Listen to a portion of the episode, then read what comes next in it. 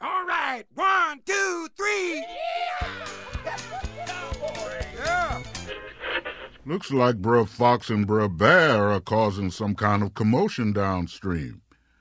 Please stay in your boats while we take care of things.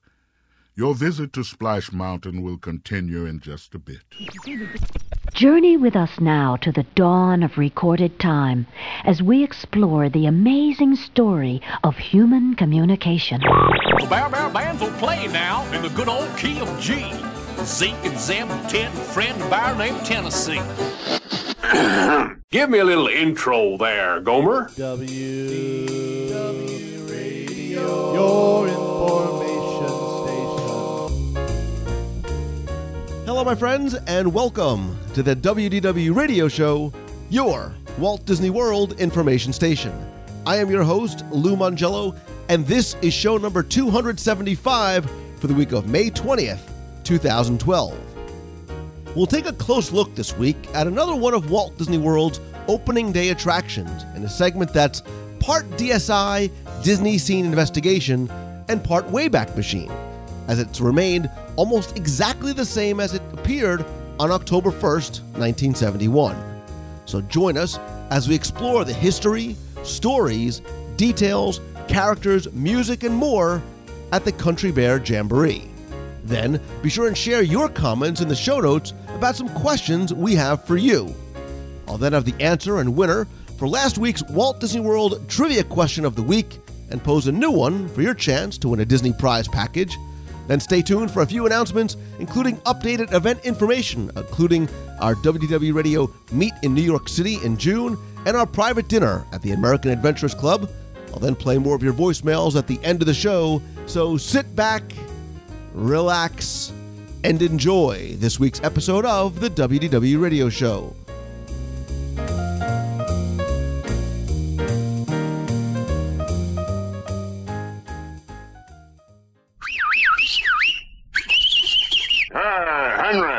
Henry, you up? Let's get on with the show. We can't hang around here all day. Now, Buff, be patient. Takes a little doing to set these things up. Yeah, we ain't going anywhere anyhow. Uh, we're kind of hung up here. Okay, okay, boys, take it easy, take it easy. Now we're ready to start. Sorry, folks. I'll be right with you. Give me a little intro there, Gomer. In the past 40 years, Walt Disney World has gone through many changes. It's grown far beyond what we saw in 1971, from a single park to four, two hotels to more than 20, and entertainment, dining, and attractions that expand beyond the confines of the theme parks. And during that time, while there were many additions, we also lost some classic favorites. But in the more than four decades since opening day, some of our favorites have actually remained. And while many of those have actually been rehabbed, refurbed, re updated, and expanded in many ways, there's one that remains nearly identical to the way it was on October 1st, 1971. So this week, we're going to go way back and yet stay current as we do a DSI Disney scene investigation of an attraction that features the wildest bunch of foot stomping, knee slapping, rip snorters ever to lumber out of the North Woods, the Country Bear Jamboree.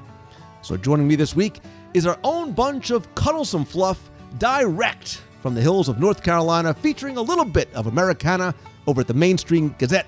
He is pretty little Ryan P. Wilson. Welcome back, buddy. It's good to be back. I didn't bring any flim flam with me, but I do have the mouth harp. There's the easy yak yak flim flam chit chat thing we got going on. So, uh, you know, we talked about this a bunch of times, you and I offline, as we've been looking through and sort of going through uh, some attractions from Walt Disney World's opening day. And I kept on coming back to this one. And, you know, what I said in the introduction is kind of true. We could almost be doing the same show today that we would have done if we were doing it on October 1st. Absolutely. 1971. Absolutely. There's been very little that's changed with this attraction. You know, it's had some, it's had some side shows. It's had some other things happen, but for all intents and purposes, yeah, it's it's stayed true to form in its corner of Frontierland since day one. And the ironic thing, and a lot of people don't necessarily realize this about the attraction, you know, as we start thinking about its history and how it got there, was it was never meant for Walt Disney World. And when I say that to people, say, "Oh yeah, well of course, you know, Walt meant it for Disneyland," but that's actually not the case. And, and when I try and explain this to people, and we'll sort of get to this idea of where it was supposed to go, I sort of go back to that Walt tenet of you don't follow pigs with pigs. Meaning, after the success of the Three Little Pigs, people asked him if he was going to do a sequel, and he says, "No, you don't. You don't follow pigs with pigs. You don't repeat yourself." And so, uh, the idea of necessarily doing another Disneyland was not necessarily something that Walt wanted to do, and he always wanted to do something different. And that's where he came up with this idea of not building a theme park, but building somewhere else uh, that wouldn't be about uh, a similar Disneyland, and that's where Mineral King came to be.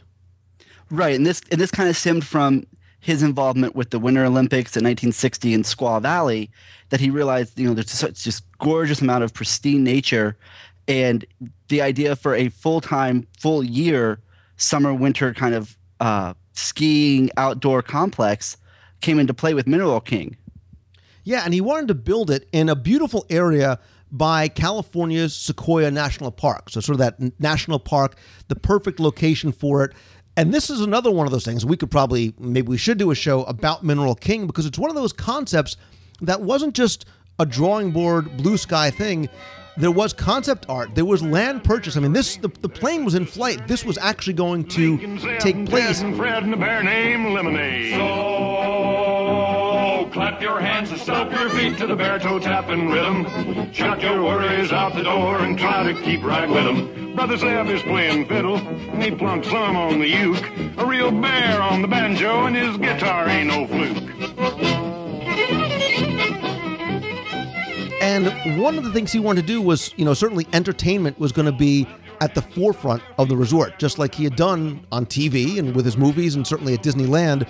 And he wanted this show to have a band that was actually going to be featuring bears. I mean, it certainly fit into the location.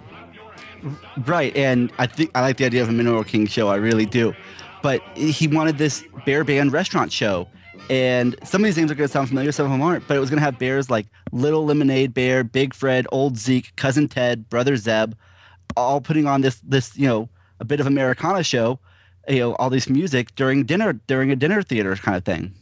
Right, and you know, there's a variety of reasons why the Mineral King didn't get built, and, and again, I think we should do a show on that um, and sort of talk about how that evolved. But when uh, Walt was putting this product together, he put two of his best men on it. He put Marc Davis, sort of the, the, the funny man, and Al Bertino, um, who uh, both obviously came from a history of working on the films. And again, he had this concept of this bear band restaurant sort of being at the forefront, but they didn't really know what it was going to be. Was it going to be a marching band, a mariachi band, a Dixieland band, and went through all these different machinations of what they were going to look like or what kind of music they were actually going to be singing too. Right, and this goes back to that concept art. There's just tons of Marc Davis drawings about the different bears that were going to inhabit this world in Mineral King. Yeah, and it's uh, it's sort of interesting to see how those things change. And look, Marc Davis, you know, certainly I'm sure you're familiar with his name and his work. He was the funny man. He was the man who sort of brought all of the comedy and gags into things like the Haunted Mansion, Pirates of the Caribbean. Certainly, his mark is all over the Country Bear Jamboree. And you know, unfortunately, because of environmental concerns, uh, Mineral King doesn't get built, but it eventually comes to Walt Disney World. And, you know, tying this into Walt, because, you know, Walt very much did have his hand and his imprint on this as well, too.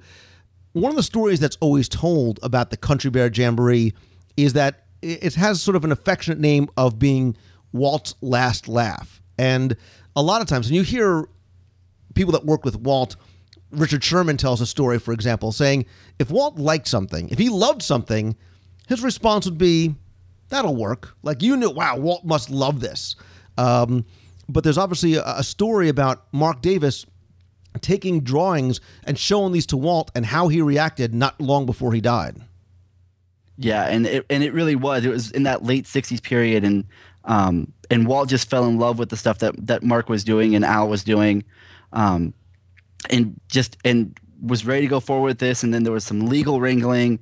Um, and really we lucked out and it came to the magic kingdom Yeah, and you know, this is one of the last things that Walt actually had a chance to see as far as concept art is concerned. And when Marc showed it to him, you know, Walt, he belly laughed. And that's why they sort of call it uh, Walt's last laugh. And, you know, they also talked about how when Walt came into Marc Davis's office to see the characters again because he, he loved these characters, he did something, and, and Alice Davis actually told this story as well, too, that when he left, he said goodbye. And that's something that Walt just never did. He never said goodbye. He just sort of walked out or said, see you tomorrow, or whatever it might be. And as legend goes, he walked out, he said goodbye. Mark sort of thought that odd, and just a couple of days later, he passed away on December 15th, 1966. Right. And so in and so in that nature you, you do have Walt's fingerprints on this attraction, whether he was there to see the finished product or not. Right. And and eventually they come up with a concept of having the this bear band uh, not being a restaurant, but they would be country bears. And since it didn't work out in Mineral King, it would have fit perfectly time wise, location wise into Frontierland in Walt Disney World's Magic Kingdom. So again, a couple other legendary Imagineers come in to work on it. X Atencio, George Bruns uh, create the music for the Bears to sing, and it, and it gets this sort of very country flair to it. And when it opens up, Ryan, on opening day as an e-ticket attraction, so letting you know sort of how popular they realized this was going to be early on.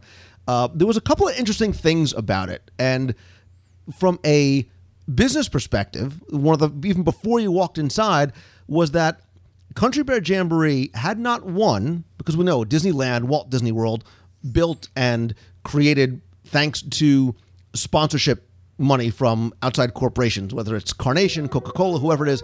But there was not one but two sponsors here. One was Frito Lay, longtime sponsor Disneyland, and the second sponsor, and this gets people very excited, was actually Pepsi.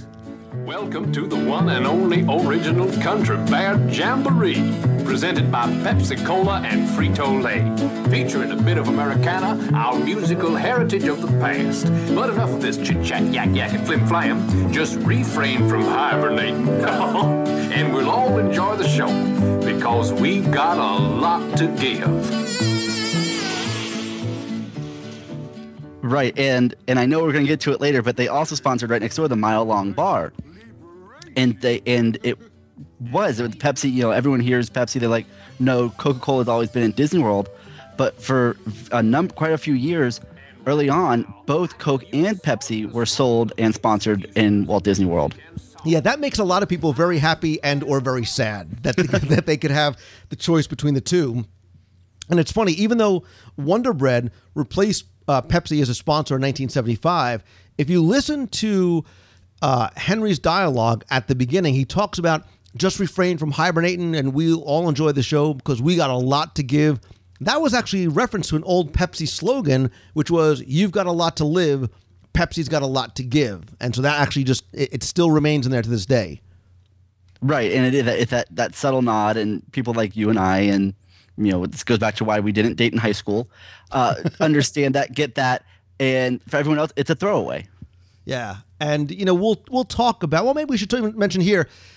Th- this is an e-ticket attraction. It's super popular. Again, not a lot's going on in Frontierland on opening day, and so the lines outside of Country Bear are very long. Again, speaking to Marc Davis, Thunder Mesa, Western River Expedition supposed to come. It's so popular that not long thereafter they decide they're going to open it up in Disneyland. Actually, the very first attraction to debut in Walt Disney World and then get copied elsewhere, first in Disneyland and then Tokyo. So in 72, it opens in a land that they end up calling Bear Country. Right, and and Walt Disney World, we could hold 350 guests in a theater, but it was never enough. It was the line was leading out into shops and just causing really kind of chaos in Frontierland when the when the park first opened in 71 so that when it went to Disneyland they actually built twin theaters for it so they could have double the capacity. But the show even though everyone in Florida was clapping along you know thumping their paws it never had the same appeal as it, as it had in Florida it did in Disneyland. Yeah so it only lasts until September 2001 and then the Country Bear Playhouse goes dark and it's replaced and I say this all the time half jokingly by a killer Winnie the Pooh is a killer. He killed the country bears in Disneyland, and he killed Mr. Toad in Disney World. what what does that make? You know, it, if we're cannibals, he's a. I don't know what Pooh would be in that situation. but but similarly, and it's a, a, you know another subtle nod. On the halls of Grizzly Hall in Disney World, there are bear pelts hanging on the wall, which which doesn't necessarily you know bode well for the Bears. yeah, it, it's ironic because if you take a look, even before uh, you walk in, if you look at the building, and it, it also ties into the backstory. Take a close look at the out the exterior of the building because it, it's re- meant to resemble a Northwood style Union Hall, and the backstory with this is that Ursus H. Bear, he wakes up from his hibernation early, realizes that these trappers and loggers have sort of abandoned this this Union Hall. He has all of his, you know, musically inclined friends, and they decide to sort of put on a, a celebration down home, and we are sort of guests of theirs. And if you look outside, you're right. It's ironic to see bear pelts outside. Um, you also see a date on top of the Union Hall, and it's 1898. And this ties in very importantly to the story of Frontierland because I talk about Grizzly Hall as sort of a it's a crossroads, right? Because the story of Frontierland really begins in Liberty Square, where we're moving, we're sort of following America's journey as we expand from east to west. What some people sometimes forget is at the same time we're also expanding from west to east. All those people after the California gold rush are now starting to to move eastward. So if you notice the dates on the buildings as you leave uh, Liberty Square, 1787, they increase until you get to Grizzly Hall at 1898. As you start heading towards Splash and Big Thunder Mountain, they go back down because this is where east meets west and west meets east right here at Grizzly Hall.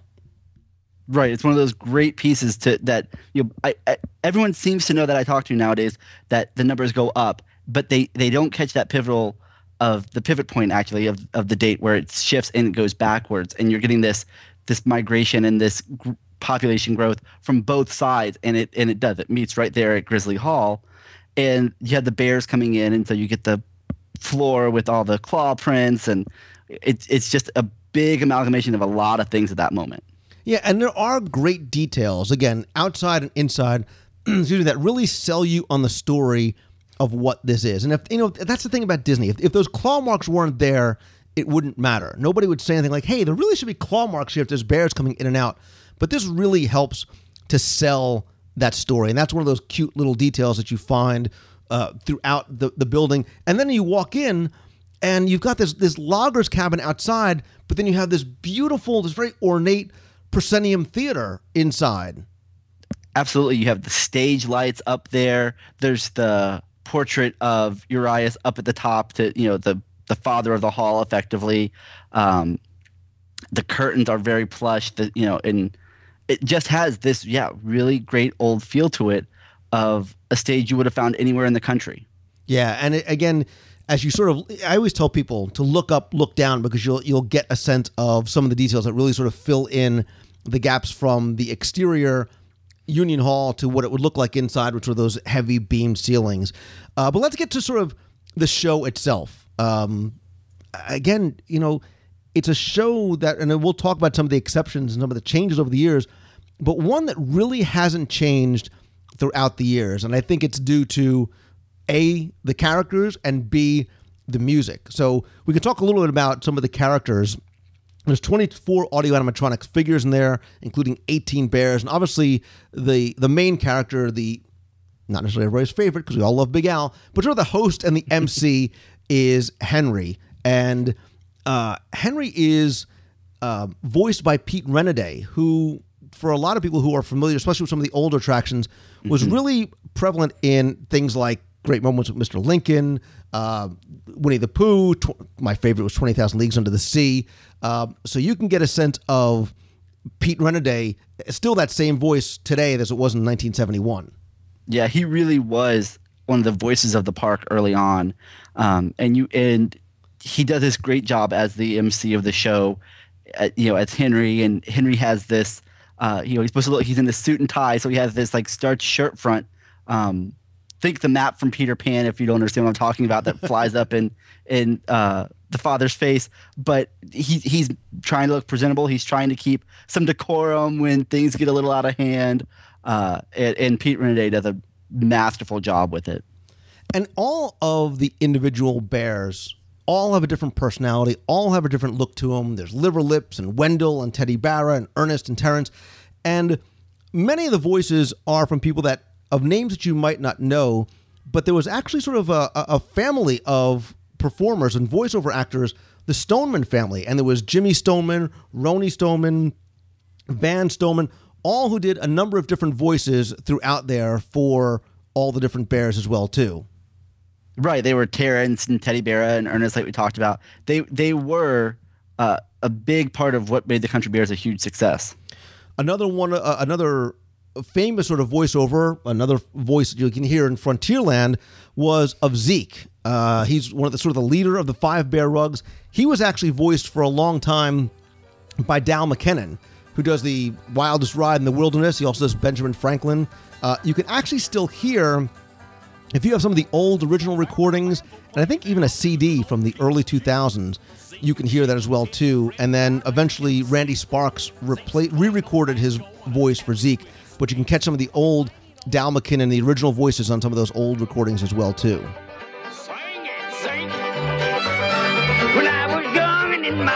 I thought I never could marry, but I fell in love with gal and sure enough marry. Attaboy, come a ding ding Mary, pretty little gal that ever did stay. Her name was Devilish Mary. What a gal! Hadn't been married about two weeks. And that was one of the most spectacular things about this show is that it was so popular that they immediately turned out a record once Disneyland had its version that and it was effectively it was the same show, but an LP, a record of the actual show and a bunch of the background songs that were played uh, that you could purchase. And it's such a huge hit even today. You can find it on iTunes. And you and I both have that original vinyl, don't we? Yes, absolutely. Well, because it was like the Hall of Presidents one, and it had you know it was a it was a 12 inch vinyl, and it had a book, and it had beautiful color artwork in there as well too. So it was more than just the album. You actually got sort of photos and stories along with it as well too. Mm-hmm. Yeah, it was it was early on. You know, there was all these great souvenir guides and books about Disney World and the construction and all of these, and they continued into the even the littlest detail of the in the littlest souvenir that had all this history and fact and backstory pieces to it.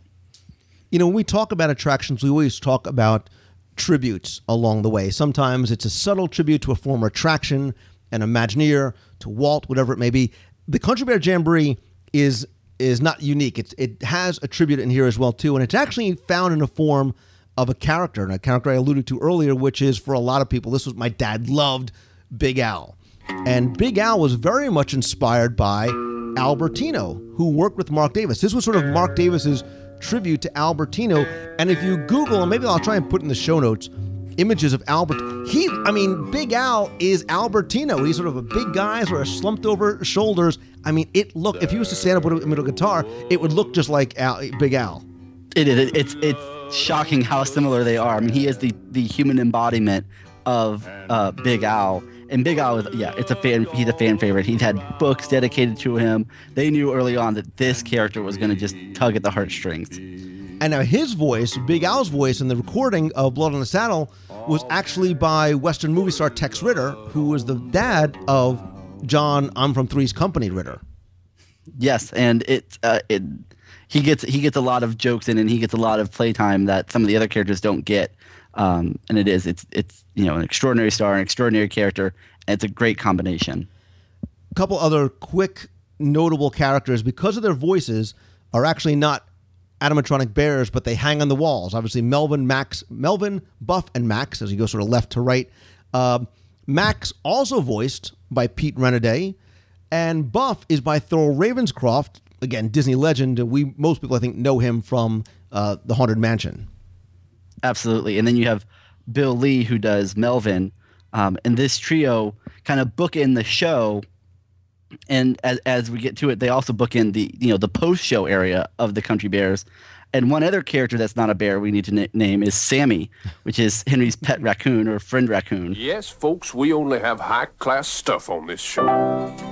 And now, here's a special treat out of Tampa. A little bit of ever-loving, cuddlesome fluff. Our own Trixie. And every time I I I, I see uh, Trixie come down, she is unique because I always say to people that you always say that there's no drinking in the Magic Kingdom, there's no alcohol in Magic Kingdom, but what does Trixie have in her hand? Oh, she had a glass of wine. Tears will be the chaser for her wine. So and it's amazing that there's that there's liquid in that cup and she doesn't spill it. You know, it's a testament to the calibration of those audio animatronics. it's like one of those baby spill-proof uh, spill-proof glasses. So, but you know, this is the thing, Ryan. You know, we we talk about attractions that get updated, the music changes, it, sort of becomes more modern for a- as the decades pass. Uh, you know, that's why the theme song for you know some of the theme songs for Walt Disney World have changed from what they were from those sort of very hip 1970s. But here, the music has remained from day one, and again, I think that's a testament to guys like X Atencio and George Bruns, and they all sort of still get people clapping and stomping. And when I go to Country Bear Jamboree, and I do go all the time still, I I watch the guests as much as I watch the show because I like to see how they react. And the 80 year old grandmother is having as much fun as her daughter and her daughter's daughter, who is eight years old, you know, clapping and stomping along. And for some people, you hear them singing along with the music as well. and you're absolutely right. You know, when you have, um, you know, the the sunbonnet singing, you know, the uh, all the guys that turned me on, turned me down. I've seen. I can't count how many high school and college girls chuckling. I mean, it's just the songs are so. They have such a message that we all understand. You know, whether it's laughable or it's you know a little bit of a heart tug but uh, we we identify with them and we and they've lasted they've they've stood the test of time And, and I'm going to come back to that. I'm going to come back to your comment about them standing the test of time um, as we start wrapping up, because I do want to talk about. There were a few changes, experiments, whatever you want to call them, throughout the years. Because back in uh, 1986, they did introduce sort of a variation on the show. Pete Renaday was still there, uh, Thurl Ravenscroft was there, but the show was different because now the Country Bears had- took a well-deserved vacation, and this was their vacation hoedown, sort of a, a sort of celebrating the great outdoors and the summer, and it was a whole new series of songs as well. Get your gears and join us bears in the great outdoors. Ain't nothing like the great outdoors, ease your soul. Ain't nothing like the great outdoors, keep you from growing old. If your mind's been hazy, you're feeling lazy and down on all fours. Then join us bears and suck up some air in the great outdoors. I was gonna say they, they, they went on vacation and they took all of us with them. right. Um, and they hit and you know you had things like Willie Nelson's on the road again, um, singing in the rain. It was you know a lot more. We'll say pop culture songs, people things that everyone would recognize. Um, but you had you know the Bears wearing camp shirts, hugging an octopus. I mean it it, it got outrageous. Yeah, and they also did uh, they did a Christmas special for a few years, uh, actually up until about 2005 when they stopped doing that seasonal rotation. Ladies and gents, the five bear run. When the snow begins a falling and your blood begins to freeze, it's time to stop and holler and slap your hairy knee. So hand me down that banjo. I think I'm gonna sing. The time for sitting idles in the summer or the spring. We're making tracks in the snow. Everything is rosy. No more hibernating, boys. We're up on our feet. Just making tracks. But it's interesting because I, I almost looked at this as they went to the vacation hoedown and then they went back to the original, and that reminds me a lot of another attraction not too far away in Adventureland. So when the, the original Tiki Room wants to get updated, they bring in Iago and Zazu, and there's Hot, Hot, Hot, and there's Gloria Estefan, and then they go back to the original. And I think that's sort of what the Country Bears did. They tried to sort of modernize it, and I think maybe they realized that the appeal for this attraction was in its classic simplicity, and maybe these songs that, that potentially could be timeless. Absolutely, and and the vacation hoedown lasted a much shorter period than the Christmas ho- you know Christmas hoedown, which was on its seasonal status for, like you said, until 2005. Um, but there is that timeless nature to, to these things like the Tiki Room, um, you know, like the speeches you hear in the Hall of Presidents that they, they do tend to stick with you. And sometimes simpler is better. Yeah, I mean, look, and and this show, we said it was an e-ticket track. I mean, when we say this was very popular, it was hugely pop. I mean, it even spawned a spin-off, like the Ropers from Three's Company. They had a character breakfast. Remember the the Melvin the Moose breakfast show over at Pioneer Hall at Fort Wilderness? Yep. They had, um, and then it was eventually, I think it was Chip 'n' Dale's morning country bear jamboree featuring Melvin the Moose, whatever. But so it, it really uh, it expanded beyond the, the confines of just Frontierland. Right, and and if you look at the you know design of Fort Wilderness, especially the Pioneer Hall area, the settlement area, um, it does play so well into that same feel of the of the Country Bears and in Frontierland that it was a natural extension. Uh, but they they were they you know they spawned you know the Disneyland attraction. They had the the lunches there. You could hear the hear you know Melvin and, and the three wall hangers hangers on in the Mile High Bar having while you were having lunch. Uh, there was so much crossover here because everyone knew the Bears. They loved the Bears. You know, Big Al had his quote unquote cabin that he had turned into a, a merchandise kiosk across the, the fairway. Uh, it was just it was you know like Davy Crockett in his hat. It was a cultural experience. Yeah, I mean, and you know, it, it even beyond expanding to, to Big Al's cabin, the breakfast show, um, it expanded to Disneyland, it expanded to Tokyo Disneyland. The Bears were in. I don't know if you remember those old sing along song things. It was a camp out at Walt Disney World, and the Country Bears. Were Mhm. there. They were walk around characters for a long time. I don't even know if we should mention the Country Bears movie from 2002 or not, but it spawned. It was one of the first attractions to spawn a film after it, and which kind of was pretty successful with that whole Pirates franchise. Right. I actually had somebody today. Uh, I was mentioning I was talking about this tonight, and uh, they're not a big Disney person, but they were like, they're like, oh, I saw that movie, and I'm like, please don't hold the attraction up to that movie. Uh, like they don't. It's not a comparison. It's like Godfather 3. It just doesn't exist. You yeah, you don't. You don't. You, you don't talk about it. Teenage Mutant Ninja Turtles three never happened. Uh, but it was. It was. It was so hugely popular that they believed that they could build a movie franchise because that movie left room for sequels. Uh, it did. It expanded it to other parks, other areas. Uh, the walk around characters can still be seen um, during the uh, not so scary Halloween parade. Uh, so they're- still have that presence. You know, it's not every day like it used to be, but that that theater still gets pretty filled every time I go.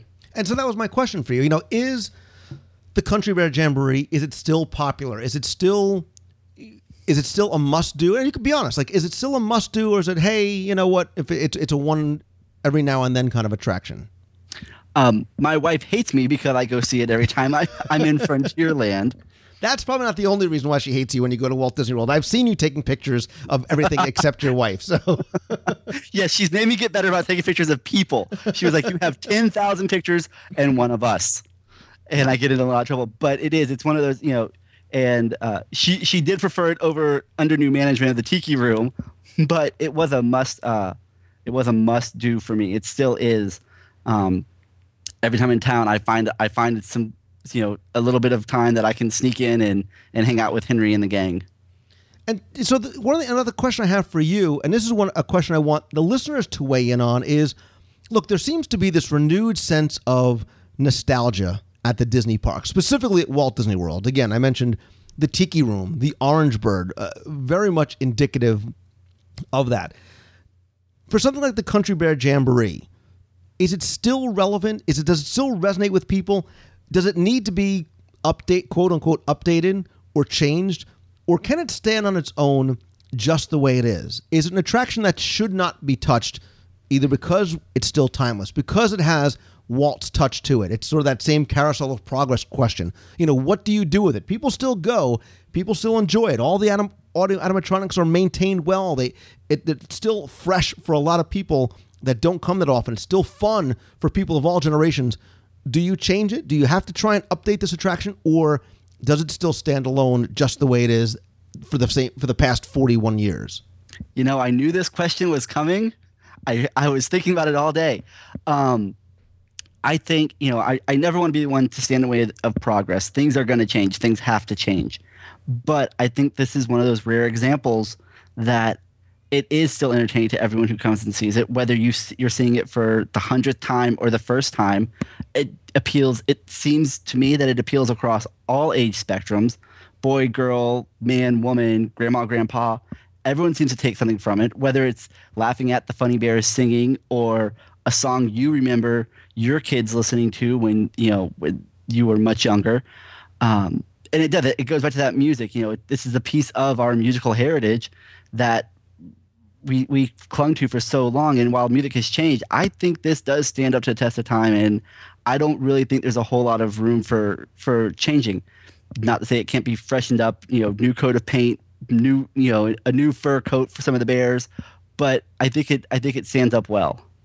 Yeah, because the and I'll play devil's advocate because when you quote unquote update an attraction with music like this and you try and make it timely for 2012, I start thinking about attractions like under new management. I think about the Timekeeper that has music from that time. I keep thinking of Boyz II Men and the Timekeeper, and it just mm-hmm. screamed 90. You could be potentially locking this attraction now in a specific place and time, whereas that original music. It, it doesn't. It's not. It, it doesn't scream 1970s the same way as the Carousel of Progress music doesn't scream the 1960s. It, it's music that is timeless. Does it make this attraction untouchable? I don't know. That's a question for you to answer. And I don't mean you, Ryan Wilson. I mean you, the person listening in his car or at work or on the in on treadmill, wherever. Is this attraction timeless? Is it untouchable, or should it be changed? And if so, how? Because I don't know the answer. If you need to update the Country Bear Jamboree, how would you do it? Because I don't know how you would do it while still keeping the integrity and the charm that this attraction has had for 40 plus years. Absolutely. I mean, I know that there is somebody out there screaming at their iPod right now that they want breakdancing bears. Um, Is breakdancing still relevant? I don't. You see how? you see how you see how far we've already dated ourselves. Um, no, I but I I fully believe that it's uh, that you you do you change that music, and if you try to make it to a certain era now, you do you date that attraction, you set it firmly there, and in five years, ten years, you know it's it's a laughing stock. People are laughing at it because it, it's so out of place. Whereas with what we have right now, the music does tend to, you know, it, gives us that time and place of that crossroads of our history. It fits perfectly into where it is in Frontierland. I think it satisfies all the requirements to just be to be left alone for now. I agree. And I would certainly like to hear people, whether you agree or vehemently disagree. I would love for you to come by the show, leave your comments there uh, in this week's show notes over at wdwradio.com. Click on this week's, click on the podcast link and find this week's podcast. Leave your comments there. Ryan and I will definitely go back and forth and, and comment along with you as well. Uh, Want to hear more of what you think about Country Bear Jamboree? Is is this a must do? Is this something you do every time? What are your if you have young kids? What do your kids think? I have a six and eight going on 35 year old, and they still love this. They still dig the Country Bear Jamboree. You know what I dig, Ryan Wilson? I dig the Main Street Gazette because that's where you blog. You are a blogging machine, man. I don't know how you do it. Uh, over I just do the best I can. you at the main stgazette.com. And listen, we've got a lot more to do. We've got uh, Magic Kingdom opening day attractions. We've got Epcot's 30th coming up this year. A lot more to do. Uh, I hope you're going to be coming back again, that you'll drop in to see us now and then. I, I was going to continue on with the lines, but I, I would break out in song, and I really don't want to embarrass myself. There were several times it almost came out, and I was like, "No, I'm not. I'm not singing this time." I've sang "Blood on the Saddle" during the five-year anniversary show, and and I I vowed not to do that again. So yeah, man, this was awesome. Um, next time you come down, me and you, forget the wives, me and you will grab uh, grab some popcorn, grab a turkey leg because they just taste better in Frontierland, and we'll hit the Country Bear Jamboree. Sounds like a plan.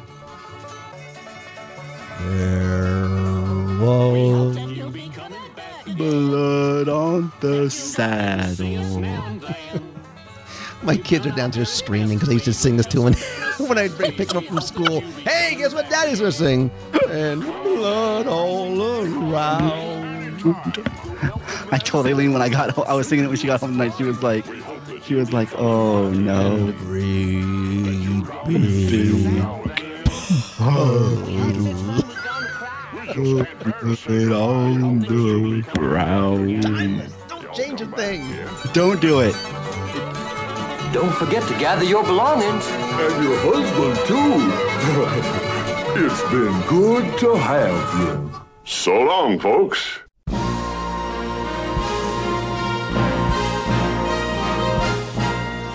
It's time for our Walt Disney World Trivia Question of the Week, where I'll ask you a question about Walt Disney World trivia or history, maybe play a random sound clip or quote a line from a show or an attraction and ask you to identify where in Walt Disney World you may have heard that clip. I'll then randomly select one winner from all the correct entries for a prize package. Now, before we get to this week's question, let's go back to last week, ask you the question again, and announce our winner. Last week's question was all about Marvel and the Avengers. I finally saw the film in the theaters and just loved it. Can't wait to go see it again. And I had said that if you had seen the film or even the trailers, and you really should if you haven't as yet, you'll see some familiar faces in there. And in fact, one of the actors playing my favorite Avenger had actually played a superhero once before, actually, twice before.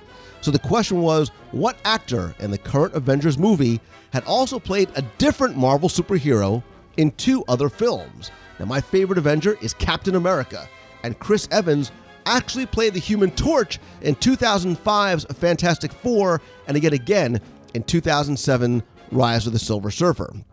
And again, all of you, hundreds of you, about 400 of you sent in the correct answer that it was in fact Chris Evans. And the prize package you were playing for was a one year subscription to Marvel Superheroes magazine, thanks to our friends over at Disney Publishing. It has comics, posters, a lot of games and puzzles and cutouts and quizzes. A lot of fun for all ages. I actually have an issue, really enjoy it. Probably going to subscribe. I'll say it's for my son, but it's really going to be for me first. So, from all the correct answers, I was able to draw one winner, and that is Jordan Thornton from Mississippi. So, Jordan, thank you. Congratulations. Please send me your address. I'll forward it on to Disney and they'll start your subscription for you right away. If you played, didn't win, thank you very much. Hope you had some fun. Hope you enjoyed the Avengers, by the way. And if not, get ready because here's another chance for you to win right now. Obviously, this week we're talking about the Country Bear Jamboree, one of my favorite shows. It's that classic attraction in Walt Disney World. It's filled with fun, funny music, each of which tells a story about the singers who perform it. And one song is All the Guys That Turn Me On, Turn Me Down. And that's sung by the Sunbonnet Trio. And so, my question for you this week is what set of triplets makes up that trio? Just give me the names of those three bears that hail from the Sunshine State. Please email your answers to contest at wdwradio.com by 11:59 p.m. on Sunday, May 27th. And this week, I'll draw a random winner for a prize package that's going to include since it's still Star Wars weekends, a Disney Star Wars figure collector's pack of three figurines, and all six audio guides to Walt Disney World on digital download. Again, you have until Sunday night. Good luck and have fun.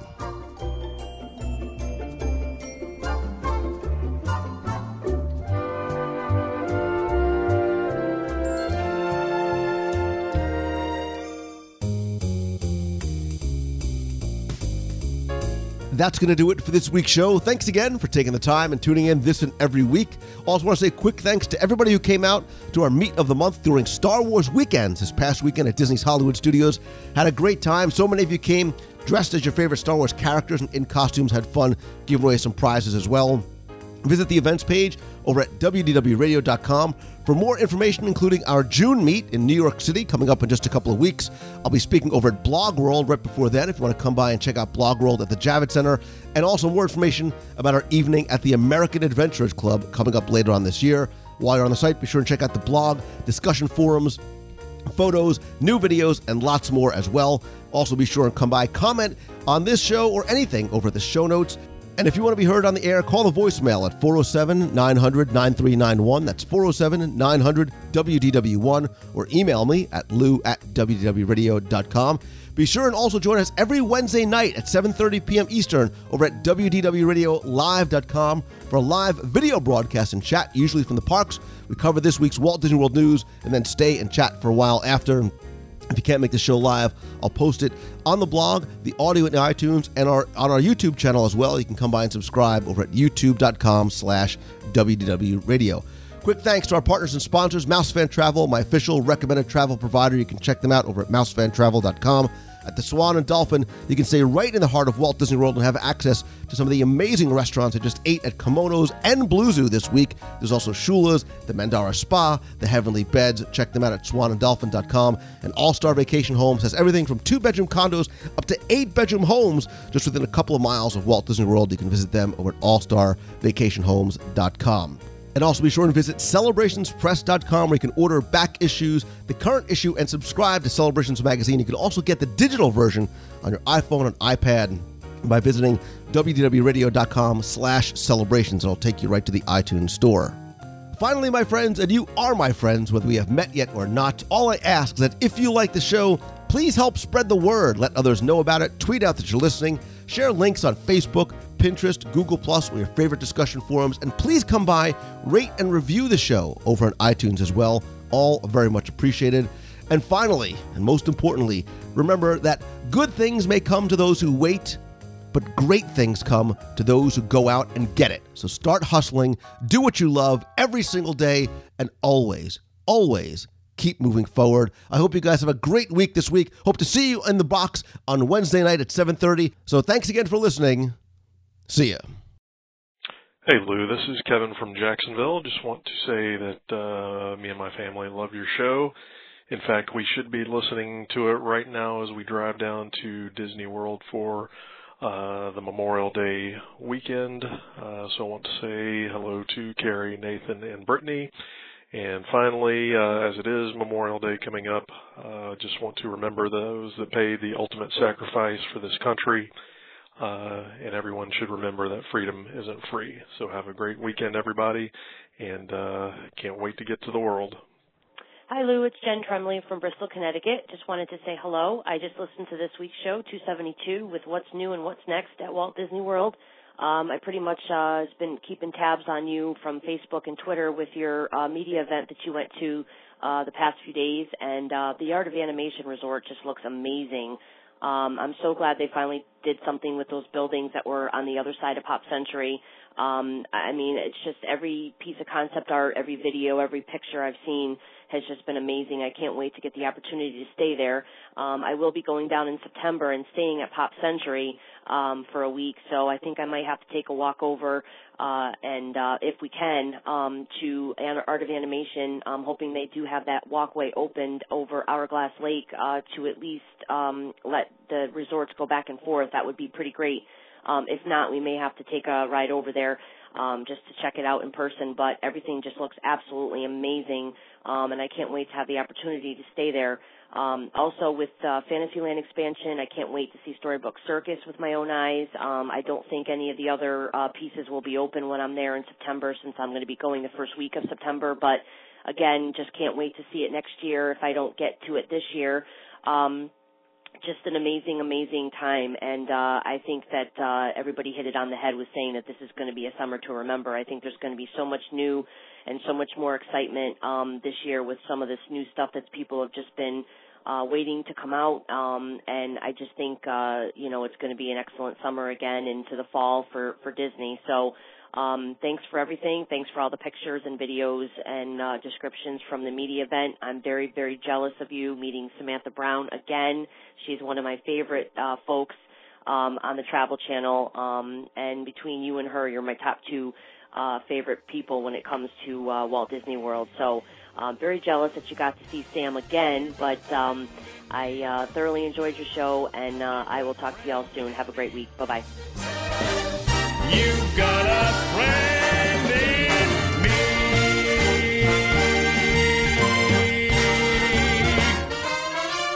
Yeah.